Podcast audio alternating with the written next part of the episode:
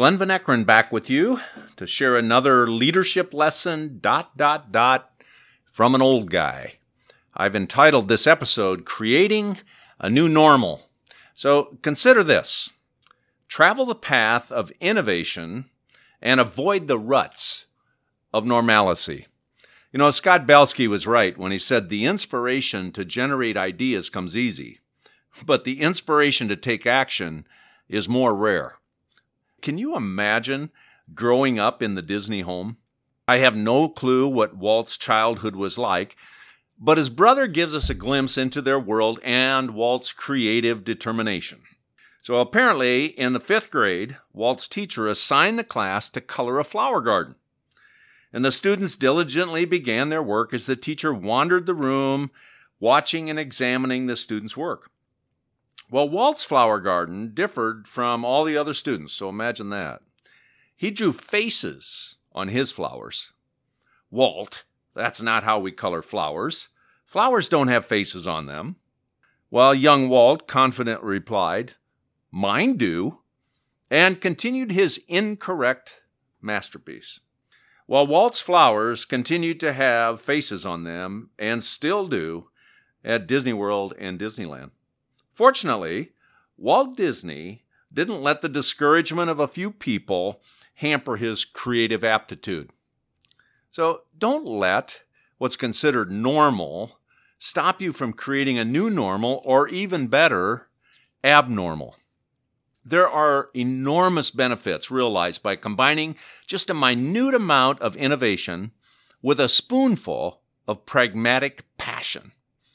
Despite the undeniably positive benefits of innovation within any organization, it seems that there are multiple detours, roadblocks, and warning signs that frequently surface to squelch people's creativity.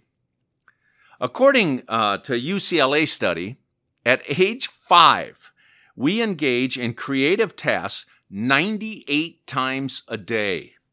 We laugh 113 times and ask questions 65 times. So, I mean, no wonder we have so much fun as kids, right? But by the age of 44, those numbers shrink to two creative tasks a day, 11 laughs, and six questions. So, I mean, it's no wonder kids don't want to grow up. But in addition, UCLA study found a 91% negative response rate among adults when they were exposed to new ideas. I mean, seriously?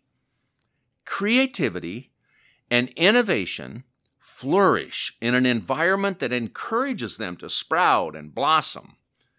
But I also know all it takes is a frown or a negative word to shut them down completely. I, I, I still think about the California salesman Gary Dahl, who in 1975 came up with a crazy idea it was the idea for the pet rock.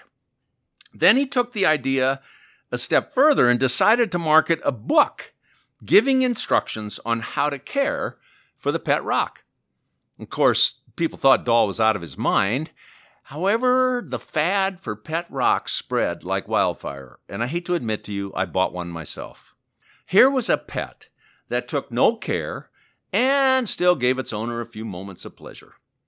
Unbelievably, a million rocks were sold for $3.95 apiece in just a few months. Gary Dahl, who decided from the beginning to make at least $1 from every rock, had become a millionaire.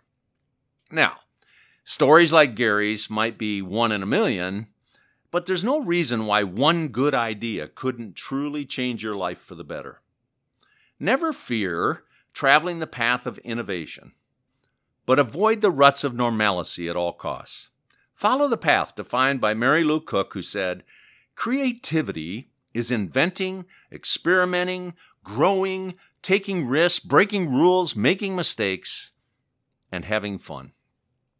Well, a couple questions for you to ponder. What was your last idea? Did you pursue it? Why or why not? What is an unthinkable thing to do right now in your organization. But if you did it, it would have a dramatic impact on the quality of what you do. So until next time, seek the new normal. See you then.